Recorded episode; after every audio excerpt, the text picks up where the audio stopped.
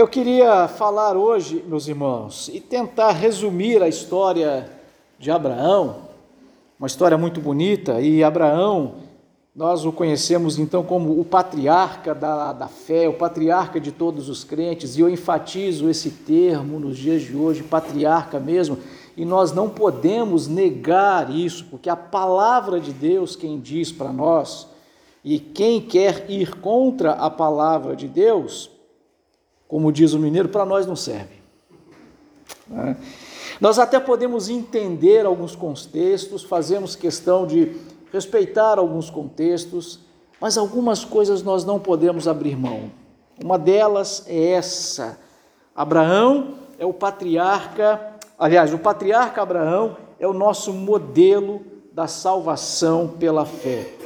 E a jornada de Abraão, ela se inicia a partir do verso do, do capítulo 12 de Gênesis, mas talvez mais precisamente a partir do capítulo 11, quando nos é ah, instruído, é, quando nos é falado aqui sobre a decisão de Terá, pai de Abraão. Abraão tinha mais dois irmãos, é, Naor e Arã. Então, isso a gente vê a partir do capítulo 11, do 26 para frente. É, Abraão, aí no, no, começo, né, o nome dele era Abrão, ele vai ter seu nome trocado para Abraão mais tarde, assim como a esposa Sarai, que depois tem o um nome mudado para Sara. Bem, a partir então aqui desse Gênesis 11, a gente começa a ver a história dele. Abraão é, segue, morava, né? então a família morava ali na cidade, na região de Ur dos Caldeus, como você provavelmente vai ler na sua Bíblia, depois em casa você vai ler. Olha, não tenta ler agora, porque senão você vai ter que ler 20 e poucos capítulos, aliás, 20 não, uns 10 ou 12 capítulos, você não vai conseguir ler. Lê, acompanha comigo aqui alguns textos que eu lerei com você, mas deixa para você ler a história toda depois, quando você chegar em casa ou durante a semana. Eu te é, encorajo fortemente a fazer isso. Talvez você tenha assistido uma novela, há muitos detalhes diferentes, a novela enxerta algumas coisas que não fazem sentido na Bíblia, mas enfim, licença poética aí de filmes e novelas, né? Bem, mas Abraão, a história de Abraão começa algumas centenas de anos após o dilúvio. Então a gente, da última uh, vez que falamos, que pregamos aqui em Gênesis, nós falamos sobre o dilúvio, então tem o dilúvio, Noé sai da arca e ali a terra começa a ser repovoada. E evidentemente uma turma saiu e foi caminhando em direção ao ocidente, né? eles estavam mais ao oriente, e aí pararam no que é hoje a, Babi Babilônia. Babilônia era antigamente, o que é hoje o Iraque. Então, aproximadamente ali, no chamado Golfo ali do, do Iraque, né, uma entrada de mar que tem assim, bem próximo a esse litoral, tinha então essa cidade de Ur, Ur dos Caldeus. É, Abraão morava ali com seu pai, seus irmãos, sua esposa, os filhos, né, as esposas, as cunhadas né, e os sobrinhos. E Abraão, então o pai de Abraão, resolve sair dali e ir caminhando mais ao noroeste, né, subindo, é, inclinando um pouquinho para o ocidente. E ele chega então até a um local chamado Arã. Ali o filho dele, ali ele vai morrer, o, o Terá vai morrer ali. E Deus então faz um chamado de Abraão, ali ele chama Abraão. E é a partir daí que a gente entra no capítulo 12, então.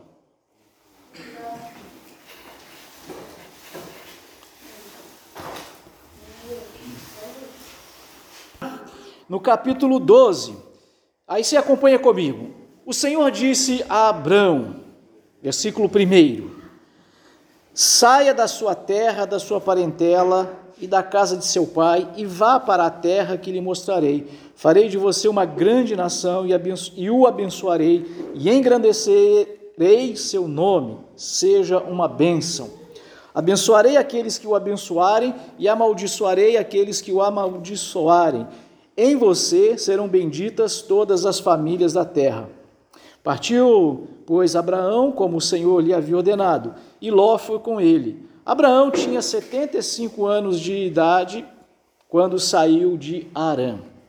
Veja, então, já até para os padrões daquela época, já considerado um homem idoso, é, parece-nos que a Sara tinha ali em torno de 10 anos mais jovem, então já com seus 65 anos de idade. Deus é, faz este chamado de Abraão e diz para Abraão: Abraão, sai aí do meio dos seus irmãos. Se Abraão for o filho mais velho, tudo indica, é, ele era o herdeiro né, e o chefe da casa lá, da família. Então ele abandona os irmãos lá nessa terra e aí ele começa uma caminhada que, se a gente for olhar no mapa, é uma descida. Então ele sai da Caldeia ali, da, da, da, da, da cidade de Ur, então ele sobe, lá em cima está Arã, e aí ele começa a descer para chegar na região de Canaã, onde é hoje ali Israel, Jordânia, é, essa região hoje que talvez você consiga olhar aí na, na sua mente, né, visualizar na sua mente. Essa terra, essa, esse local, Canaã, foi a terra então que Deus promete dar a Abraão e aos seus proprietários, os seus, seus descendentes, os descendentes de Abraão, como propriedade deles. Abraão toma então a esposa e leva o sobrinho junto, o sobrinho Ló. Eles chegam numa cidade chamada Siquém, aí já nessa região e de Canaã, um lugar onde tinha lá uma floresta de carvalhos e ficou conhecido como né, os carvalhos de Moré. Ali Abraão vai levantar o primeiro altar a Deus. Em toda a sua peregrinação, ele vai erigir diversos altares, tanto para cultuar a Deus, mas também como uma forma de estar demarcando aqueles lugares ali onde Deus estaria falando com ele e para servir para os seus descendentes é, de um testemunho. Né? Olha, essa terra aqui é nossa porque aqui Deus falou com Abraão e prometeu nos dar essas terras aqui. Abraão vai fazer uma peregrinação, ele vai para o Egito, vai acontecer ali alguns acontecimentos que não dá para a gente entrar nessa, nesses detalhes todos, todos, mas ele sai do Egito e voltando, ele vai parar numa outra cidade que também a gente conhece os nomes dessa cidade, cidade de Betel, também ali ele já vai fazer um outro altar. Depois disso, é, aí Abraão, né, quando volta do Egito, ele tem uma desavença lá com o sobrinho. Eles, ao longo dessa caminhada, Deus vai prosperando, eles vão adquirindo animais, era uma, é, digamos assim, uma forma de se ter é, riqueza, era a aquisição de animais, então e claro, tem um animal, precisava de pastagens. E ali ele tem uma desavença com o sobrinho. Sobrinho egoísta, né, não pensa no tio e escolhe um melhor, ah, uma, região em que ele achava que era melhor, e Abraão fica então com a parte. Um vai para a esquerda, outro vai para a direita, um vai para a direita, sem nenhuma referência, com toda certeza aqui. E aí eles vão, por causa dessa discussão entre eles. Talvez, irmãos, eu imagino que Abraão, por razões talvez até emocionais, sentimentais, mas talvez também por fatores culturais, é, Abraão levou Ló, mas Deus tinha falado: olha, larga os teus parentes, larga a tua parentela e vai. E ele acaba levando o Ló junto. Talvez, quem sabe, por não ter filho, talvez ele pensasse em tornar Ló o seu herdeiro. Né? O Ló seria então aquele que levaria o nome da família de seu pai, da dinastia de seu pai, porque seria tido então como filho de Abraão. E também pelo desejo que ele tinha de ter um filho. Nós podemos conjecturar dessa forma. Mas esse sobrinho trouxe complicações para ele, eles brigam ali, os empregados de um brigam com os empregados de outro, e assim há essa separação. Talvez ali traz uma grande decepção ao coração de Abraão. Mas de novo, Deus promete então um filho a Abraão. Primeiro, Deus prometeu que daria a ele e aos descendentes dele, ou à descendência dele, aquela terra. Talvez você não consiga imaginar a dimensão no mapa mas a promessa que Deus faz era de que iria a, a fronteira eh, ocidental seria o rio Nilo e a fronteira oriental o rio Eufrates. Era um negócio gigante. Hoje, Israel, o país de Israel, talvez não ocupa nem a vigésima ou a trigésima parte do tamanho, da extensão de terra que Deus havia prometido. Era uma coisa gigante mesmo. Hoje, né, englobaria todo o Iraque, a Jordânia, parte da Arábia Saudita, parte do Egito, Síria, tudo isso ali seria Israel hoje se tivesse se mantido, se essa promessa tivesse sido cumprida. Claro, antecipando aqui, a gente sabe que não foi, não por causa de Deus, mas por causa do próprio povo que não guardou a aliança com Deus. Mas agora, num segundo momento, Deus vai fazer uma promessa de dar um filho a Abraão. Então, Abraão, é, é passado esse tempo, depois ele está lá na cidade de Hebron, ele já vai levantar ali um terceiro altar ao Senhor, e é ali que Deus vai prometer a ele dar, vai, vai prometer dar a ele um filho. Nós vamos ver isso, opa, no capítulo 15. Deixa eu pular aqui para o 15. Depois destes acontecimentos, a palavra do Senhor veio a Abraão numa visão, dizendo: Não tenha medo, Abraão. Eu sou o seu escudo e lhe darei uma grande recompensa. Abraão respondeu: Senhor Deus, que me darás se continuo sem filhos e o herdeiro de minha casa é o Damasceno Eliezer? Abraão continuou: Tu me deste descendência, e um servo nascido na minha casa será o meu herdeiro. Eis que a palavra do Senhor veio a ele dizendo: Esse não será o seu herdeiro, pelo contrário, aquele que será gerado por você, esse será o seu herdeiro. Então o Senhor levou para fora e disse: Olhe para os céus e conte as estrelas, se puder contá-las. E lhe disse: Assim será a sua posteridade. Abraão, Abraão creu no Senhor e isso lhe foi atribuído por justiça. Deus faz aqui então essa advertência: ele olha, o, escravo não será o seu herdeiro, né? um escravo não pode ser.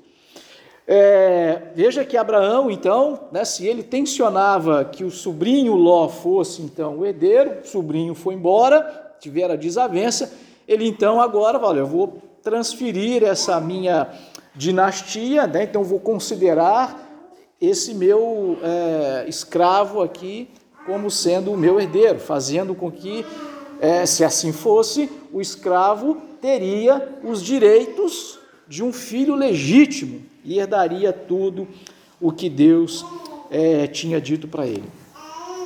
É, o texto segue dizendo, até o verso 15: O Senhor disse também: Eu sou o Senhor que o tirei de Ur dos caldeus para lhe dar essa terra como herança. Mas Abraão perguntou: Senhor Deus, como saberei que vou herdar essa terra?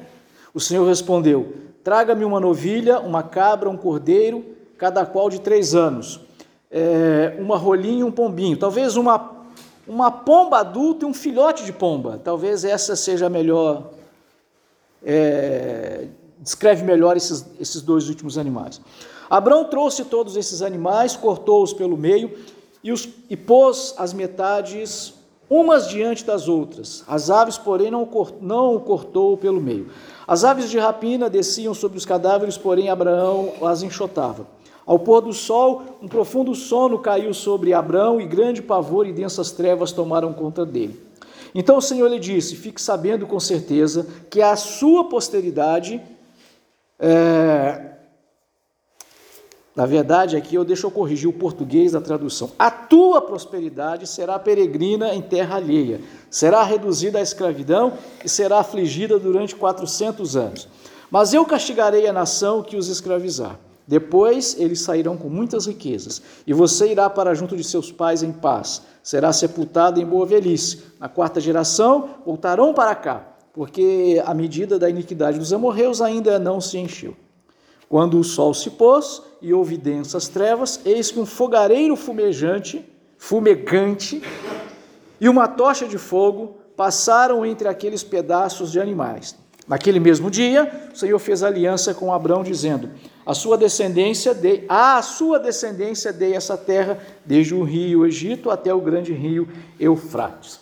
Veja então, Deus faz essa aliança, uma, é, um cerimonial de aliança que era comum naquela época. Então, eles pegavam esses animais, eles partiam esses animais no meio, né, exatamente no meio, serravam no meio, então ficavam as bandas de animal. Né?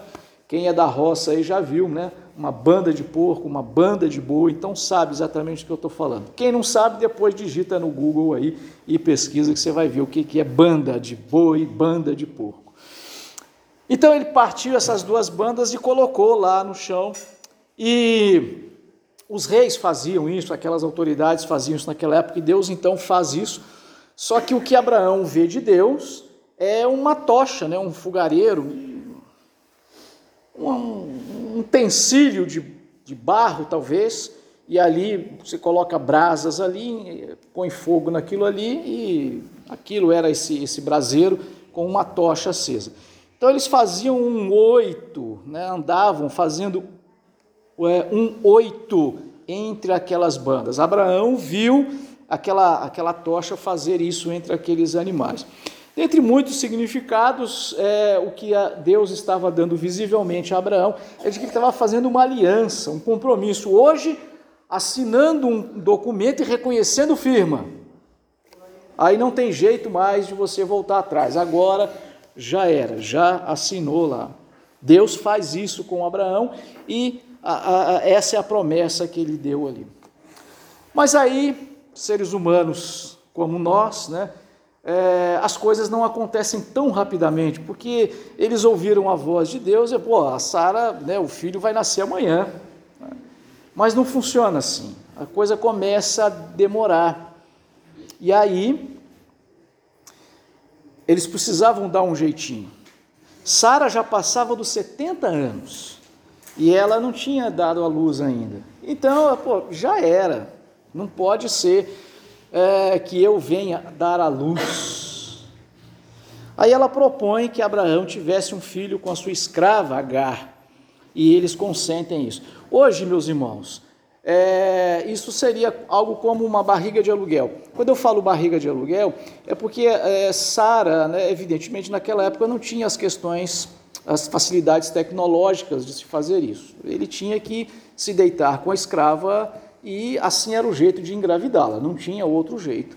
Mas isso não envolvia nenhuma, nenhuma coisa sentimental, era como hoje, hoje, né, casal que não tem filho, vai lá no hospital, contrata um médico, o médico chama uma outra pessoa, falou, ó, ela vai te cobrar 50 mil para alugar a barriga dela. Beleza, toma o dinheiro, faz a inseminação em vidro, virou um zigoto, coloca o zigoto no útero daquela outra mulher, ela vai ter o bebê, o bebê nasceu, dá para aquele casal que pagou para fazer isso e a vida segue. Aparentemente seria isso.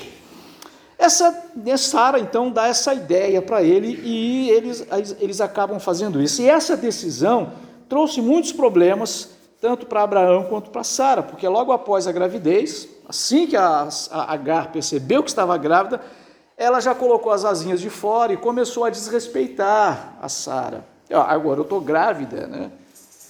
Então, do filho dela. Esse filho vai ser dela. Então, ela não vai fazer nada contra mim. Ela não vai me bater, não vai me chicotear, ela não vai me pôr para fora, ela vai me paparicar. E aí, ela começa a humilhar, a desdenhar, ela começa a afrontar a Sara. E aí, a Sara vê, né, puxa, por que, que eu fui fazer isso? E ela fica brava com Abraão, e vai falar, olha aí, o que, que você me arrumou? Né? O Abraão, pô, mas foi você que teve essa ideia, não fui eu. É, talvez Abraão estava quieto, estava é, lá, quieto no canto dele, mas talvez Abraão ficasse resmungando pelos cantos, você não tem um filho, você não me deu um filho, Todo mundo, as mulheres, todo mundo tem, não sei. E aí ela no desespero, Sara no desespero, poxa, faz. A gente não sabe ali. O fato é que nós podemos, com toda certeza, responsabilizar os dois por uma decisão, né, por tentar dar um jeitinho. Vamos ajudar Deus a nos ajudar.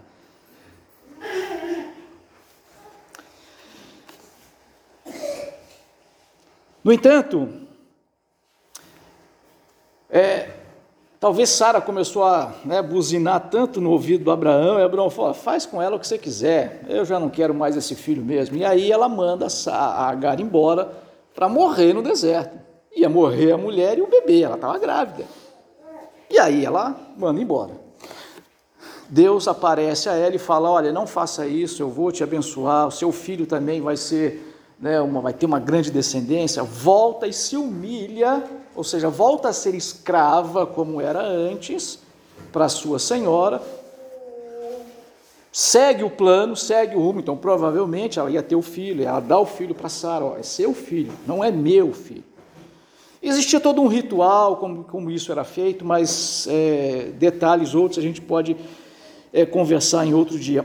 Mas ela então volta, e aí parece que a coisa seguiu aí, parece talvez a coisa se acalmou, né? E aí, quem sabe até fizeram culto, Sara, Abraão, Agar junto, agora com Ismaelzinho, né, pequenininho, vamos fazer um agora a coisa, agora nasceu, agora realmente Deus vai cumprir a promessa, agora é a bênção do Senhor, é isso aí que dá.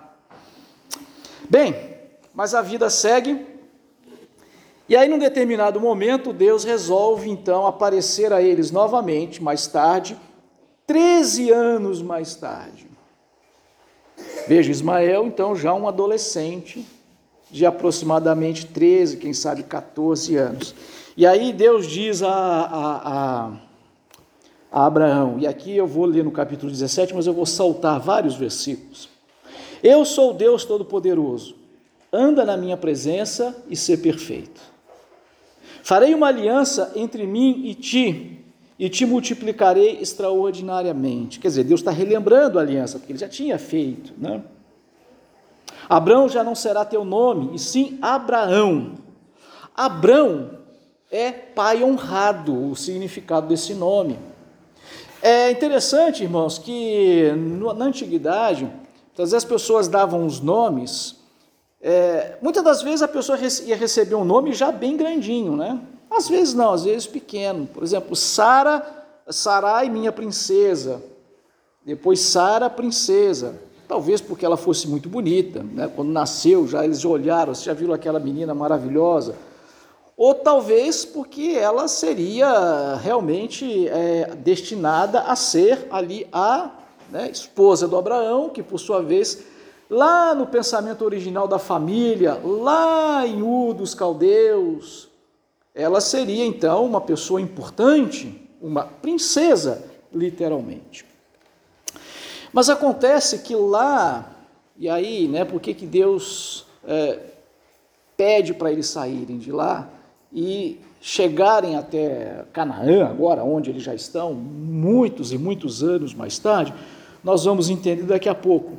Mas o fato é que Abraão, ou Abrão, talvez o pai já tinha dado esse nome, olha, você vai ser um pai honrado, um patriarca honrado.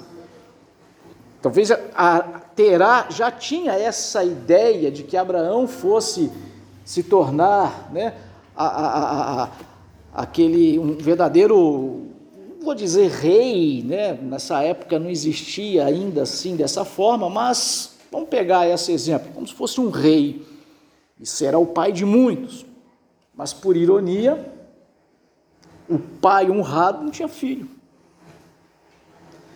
Certamente isso também talvez devia trazer muita frustração ao coração de Abraão. Né? Bom, aí aqui Deus então está mudando o nome dele. Né? Abraão já não será teu nome, e sim Abraão porque por pai de numerosas nações te constituí, fatiei fecundo extraordinariamente. De ti farei nações, e reis procederão de ti. Estabelecerei minha aliança entre mim e ti e a tua descendência no decurso das suas gerações. Aliança perpétua para o teu Deus e da tua descendência Dar-te-ei à tua descendência a terra das tuas peregrinações, toda a terra de Canaã em possessão perpétua, e serei o seu Deus. Disse também Deus a Abraão: Sarai, tua mulher, já não lhe chamarás Sarai, porém Sara.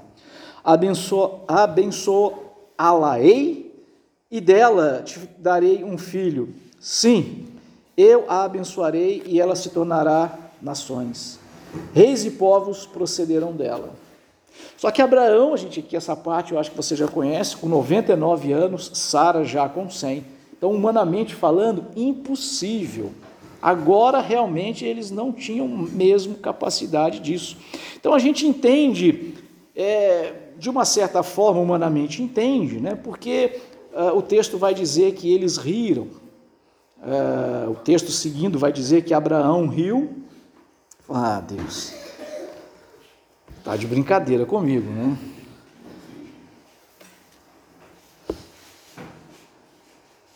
Sara também teve a mesma atitude. O fato é que Deus chama a atenção de Sara de uma maneira mais rigorosa do que de Abraão. Não, não, não sabemos o porquê, se talvez a maneira com que Sara riu foi uma maneira muito desdenhosa, né?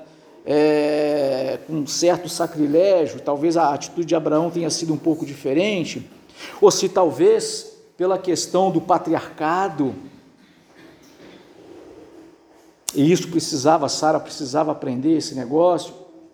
Mas o fato é que Deus chama a atenção deles. No entanto, Deus entende as suas fraquezas, como entende as nossas fraquezas, os nossos tropeços e as nossas limitações. E Deus então diz para eles: vocês vão colocar o nome no filho de Isaac.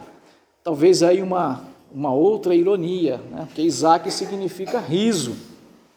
Então, vocês riram? Então agora vocês vão, né? Agora vocês vão rir mesmo, vocês vão ver só. O fato é que um ano depois, Sara dá a luz a Isaac. Apesar das fraquezas na fé de Abraão é, e da própria Sara, Deus, é, Abraão confiou em Deus, como o texto diz, e por ele ter crido em Deus, isso lhe foi imputado por justiça. E aí a história então depois vai seguir de maneira maravilhosa. Bem, essa jornada deles até o nascimento de Isaac. Eu queria então tirar para nós aqui alguns pontos importantes, dois na verdade. Primeiro, Deus aceitou a fé de Abraão. Nós podemos dizer, a gente até pode dizer que Abraão fosse um bom homem, né, um sujeito de bem, eu acredito que ele era da descendência da linhagem de Sete. Você que tem me acompanhado nas minhas pregações, você sabe que eu falo que desde Abel, a humanidade está sempre dividida em dois ou em duas. Nós temos uns de um lado e uns de outro. Guardadas as devidas características de cada época, mas se você olhar nas Escrituras, você sempre vai ver esse tipo de situação. E a gente percebe claramente Alguns que seguem os caminhos de Abel, que foi morto pelo irmão, né? no sentido de procurar fazer aquilo que Deus diz, de conservar os ensinamentos que Deus diz desde o começo, se lembrar, guardar esses ensinamentos e pôr em prática, ainda que com muitas falhas e muitos erros. Mas a gente vê outros que são então os casca-grossas, descendentes do Caim, que estão sempre tentando fazer aquilo diferente de conforme Deus diz. Deus falou para fazer assim, não, vamos melhorar isso aí, vamos consertar isso. Aí. A gente sabe um jeito melhor de fazer esse negócio. Deus fala para eles se espalharem, não, vamos nos ajuntar. Deus fala que eles fazem o contrário. Se Deus fala pedra, a gente fala pau. Sempre houve na história da humanidade pessoas assim, vamos, vou, vou usar agora aqui uma uma palavra, mas evidentemente que ela precisa estar dentro do contexto do que eu estou falando, né? Essas tendências. E assim, a gente pode, pode, pode até dizer que talvez Abraão tivesse aquela tendência para ser do bem, para ser um seguidor de Sete, né? Ah, seria o filho que tomou o lugar de Abel, o filho que andava com Deus, como foi os descendentes de Sete. Todavia, a gente viu que ele, também Sara, tinha muitos defeitos. Porque Abraão, como cada um de nós, nasceu em pecado, foram concebidos em, peca em pecado, possuem a natureza pecaminosa. Nós possuímos a tendência natural para o pecado. Abraão mentiu. E mentiu que a gente, o que hoje, né, o pessoal fala fake news. Tem gente que eu fico né, assim chateado, né, porque eles estão vendendo a história de que fake news nasceu em 2016. Aqui, Abraão já contou fake news lá em 2000, lá 2000, 2000 não, né, mas há mil e tantos anos antes de Cristo. É, no Egito ele fez isso, depois ainda lá com Abimeleque também a mesma coisa. Abraão duvidou, porque muitas das suas atitudes foram atitudes de duvidar de Deus. Porque Deus disse que ele ia ter um filho, ele tentou primeiro com o sobrinho, depois com, com, com o empregado, né, o, o escravo, depois é, aceitando lá os conselhos da Sara. Então, o que é isso? Essas atitudes, talvez ele possa até nunca ter verbalizado, ah, Deus, eu duvido que o Senhor vai fazer o que o Senhor cumpriu. Mas as atitudes dele eram atitudes que demonstravam de que, no, no fundo, ele estava duvidando. Ele agiu carnalmente ao dar ouvidos a Sara é, sobre ter um filho com a escrava. Ele foi egoísta, e isso aqui é, é uma coisa absurda, né? que não serve, que não é o conselho para os maridos. Né? A gente fala aqui, é, sempre lembrando do texto, maridos, amai vossas esposas. Né? O texto aí, a palavra amar, significa se sacrifique pela esposa, morra pela sua esposa e as esposas sejam submissas aos seus maridos. E aí é submissão mesmo. Mas a gente não tem tempo para explicar sobre isso. Só que Abraão não amou Sara, não, porque na hora do vamos ver, ele ó, fala que tu é minha irmã, porque senão ele vai me matar. Ele não colocou o pescoço dele na forca por causa da esposa. E ele, né, nesse sentido, fazendo um anacronismo, ele não ouviu o que Jesus nos ensina lá em Efésios, capítulo 5. Foi egoísta, mas ele exerceu fé nos méritos de Deus, fazendo outro anacronismo para nós, dos méritos de Cristo, né? mas ele não conhecia, Abraão não conheceu a história de Cristo como nós conhecemos, mas podemos fazer isso. Abraão exerceu essa Abraão exerceu essa fé nos méritos do Senhor, naquilo que Deus podia e era capaz de fazer. Segunda, segundo ponto importante é que Deus não faz acepção de pessoas. Abraão e Sara tinham escravos. Talvez aqui, meus irmãos, a, né, e Abraão tinha a intenção de fazer de a, desse escravo Eliezer que ele fosse seu herdeiro. É interessante a gente lembrar de uma outra coisa, né? Que porque quando Abraão, é, quando Deus chama Abraão, e aí quando a gente diz dos méritos de Cristo hoje, né? Pelo que Deus poderia fazer, Abraão, ele não foi à procura de Deus. Por mais que a gente exalte essa é, é, é é, essa atitude de Abraão, Abraão creu em Deus, isso lhe foi imputado por justiça, e nós vamos ver essa repetição, inclusive no livro de Romanos é dito isso, né, para mostrar para nós que a salvação é pela fé somente, mas é, o texto então vai dizer: Abraão creu em Deus e isto lhe foi imputado por justiça, e como eu acabei de dizer, Deus aceita a fé de Abraão e Deus aceita a sua fé quando você exerce fé em Cristo, para ser salvo e não por causa dos seus méritos e não por causa das coisas boas que você pode fazer. Mas Abraão não estava procurando Deus, assim como eu e você não estávamos procurando Deus. Mesmo você que nasce numa igreja evangélica, é apresentado bebê aqui, é, no fundo, no fundo, você sabe que você não busca Deus e que muitas das vezes você foge de Deus. A cidade onde Abraão vivia era de uma idolatria tão profunda, mas tão profunda, que até hoje, quando se vai falar do que tem mais baixo, do que tem mais vil em termos de idolatria, a gente fala de Babilônia, que era lá, Ur dos caldeus era na Babilônia, Caldeia, Babilônia. Os cultos que eles faziam, meus irmãos, eram verdadeiros bacanais. Se você olhar as imagens dos deuses que eles cultuavam, Esse negocinho do quer museu, que teve um tempo atrás aí que deu uma confusão, pô, aquilo ali era história em quadrinho para criança, o quer museu perto do que os babilônicos, os caldeus faziam. E Deus vai lá nesse meio e tira Abraão. Então Abraão estava desesperado, querendo, oh Deus, não.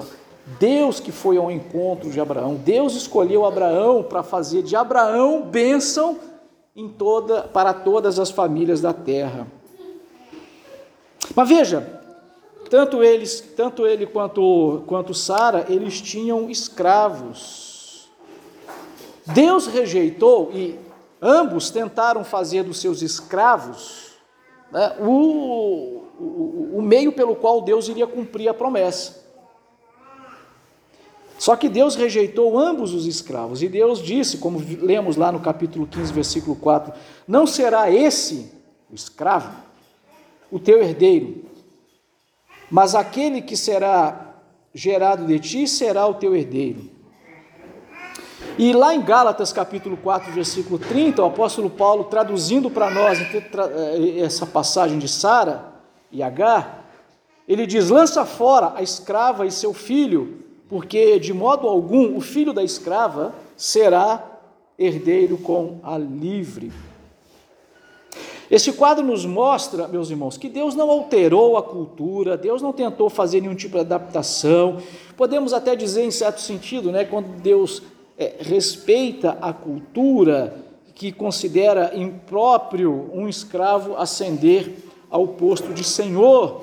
É, enfim, tem alguns choques que a gente poderia até ver aqui. Tem muita gente hoje tentando consertar a Bíblia, né? Porque pô, esse negócio de escravidão, isso aqui hoje soa tão mal, e de fato soa mesmo, é, é óbvio que não. De uma certa forma, o cristianismo é que propiciou essa, e aí podemos chamar essa evolução na percepção dos seres humanos. Isso é fato, isso é verdade, mas a gente precisa dizer quanto a isso duas coisas. Primeiro, o fato de a Bíblia, veja, nesse caso, Deus não apenas não condena o fato de Sara e, e, e Abraão terem escravos, como ele diz, não, não são os escravos que vão, porque poderia ser. Né? Coisa poderia funcionar assim. Mas Deus diz, não, não são os escravos. Primeiro, agora, é, ou seja, a Bíblia não está fazendo ali uma condenação veemente a essa questão. E os inimigos da Bíblia usam isso para dizer, tá vendo? A Bíblia é nazista, fascista, por, por, por. Eles dizem isso. Mas nós sabemos que não. Primeiro, é, na antiguidade, muitas das relações que eles chamam de escravo, senhor e escravo, era o que a gente poderia chamar hoje de patrão e empregado.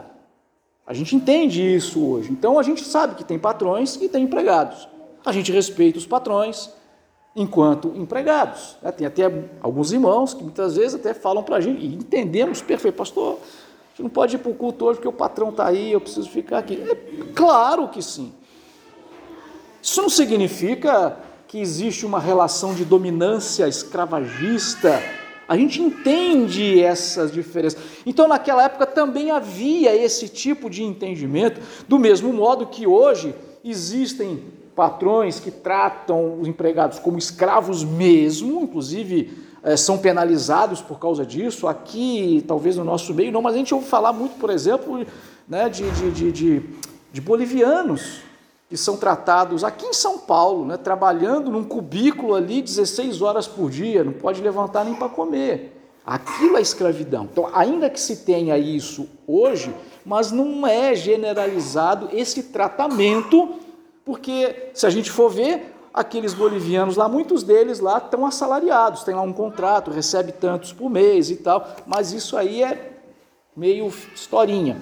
Não é porque esses maus têm esse comportamento que toda relação patrão-empregado é tão demoníaca assim. A mesma coisa acontecia naquela época. Nem toda relação senhor-escravo era demoníaca como aquela que a gente vê, que inclusive foi praticada no Brasil até bem pouco tempo atrás, é repugnante. Naquela época nem todas eram assim. Espero que tenha ficado bem claro isso. Mas em segundo lugar, A Bíblia, meus irmãos, sempre viu e vê com naturalidade a existência de classes sociais, patrão empregado, ricos e pobres, reis e plebeus. A Bíblia não tentou mudar essas coisas. Inclusive, se vale de muitas delas para exemplificar como tem que ser a nossa vida. A Bíblia diz que Paulo sempre falava: Eu sou escravo de Cristo. Nós somos escravos de Cristo. Uma das coisas que os escravos faziam, né, né um dos rituais que se, que se. costume cultural, melhor dizendo, havia casos em que escravos, eles queriam ser escravos de uma determinada pessoa. Então, quando, essa pessoa fala assim, principalmente em Israel, é, tinha leis para libertar escravos, desde o começo, Moisés deu essas leis. E o escravo, aí chegava o dia do escravo ser liberto, porque não podia ser escravizado a vida inteira. Chegava no dia do escravo ser liberto, o patrão tinha que chegar e falar assim: olha, hoje é seu último dia, está aqui a indenização, né? Está aqui o fundo de garantia, décimo terceiro, porque apesar de ser em Israel era assim, apesar de ser escravo, tinha alguns direitos. Veja, como a gente não pode distorcer a Bíblia, né? Aí esse, esse, esse escravo falava assim: Olha, você é tão bom que eu não quero mais deixar de ser seu escravo. Eu estou fazendo isso de minha vontade. Aí existia um ritual de furar o nariz. Existem alguns detalhes, tá? Mas aí o que esse escravo fazia? Ele fazia isso e aí sim ele se tornava escravo daquele senhor para o resto da vida. Mas era ele escravo que queria. E assim a gente vê no Novo Testamento também alguma alusão. Eu quero ser escravo de Cristo, servo de Cristo. Essa é a atitude bacana, né, correta. Jesus é o nosso rei, nós somos os súditos de Jesus. Então a gente vê que algumas relações sociais são usadas na Bíblia. A Bíblia não vai fazer esse tipo de correção. O que, que a Bíblia condena? Ela condena em qualquer esfera. Ela condena a discriminação, ela condena a opressão, ela condena o desrespeito, ela condena a humilhação, ela condena a tirania, ela combina, ela condena a dominação e qualquer outra coisa que traz sofrimento para o próximo. Porque não é só o rico que tiraniza o pobre, a gente vê pobre tiranizando o rico também, e vice-versa. Então, o que a Bíblia condena são essas coisas. Por isso que a gente viu essa situação lá de Abraão e, Sara e Agar. No entanto, o que a Bíblia diz? A Bíblia diz que Jesus morreu por todas as pessoas, quer escravo, quer livre, quer judeu, quer bárbaro, homem, mulher, ninguém é melhor nem pior do que ninguém, porque Jesus morreu por todas elas. Quando Paulo escreve a carta a Filemão, que era um senhor, dono, entre aspas, de um escravo, ele fala isso. Ele fala: lembra que você também é servo de Cristo.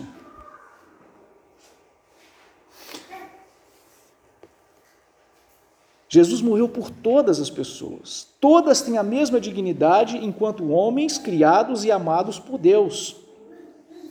Na história de Abraão, Deus teve especial cuidado de Agar, a escrava. Deus não tornou Agar senhora de Sara, invertendo as posições, Sara virou escrava de Agar, Deus não fez isso.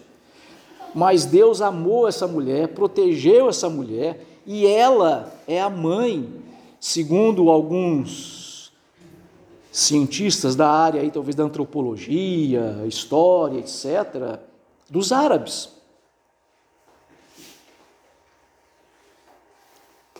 Veja que Deus, então, ama e honra todos os seres humanos, independente da sua condição social. Porque mais importante do que a sua condição social é a sua condição espiritual.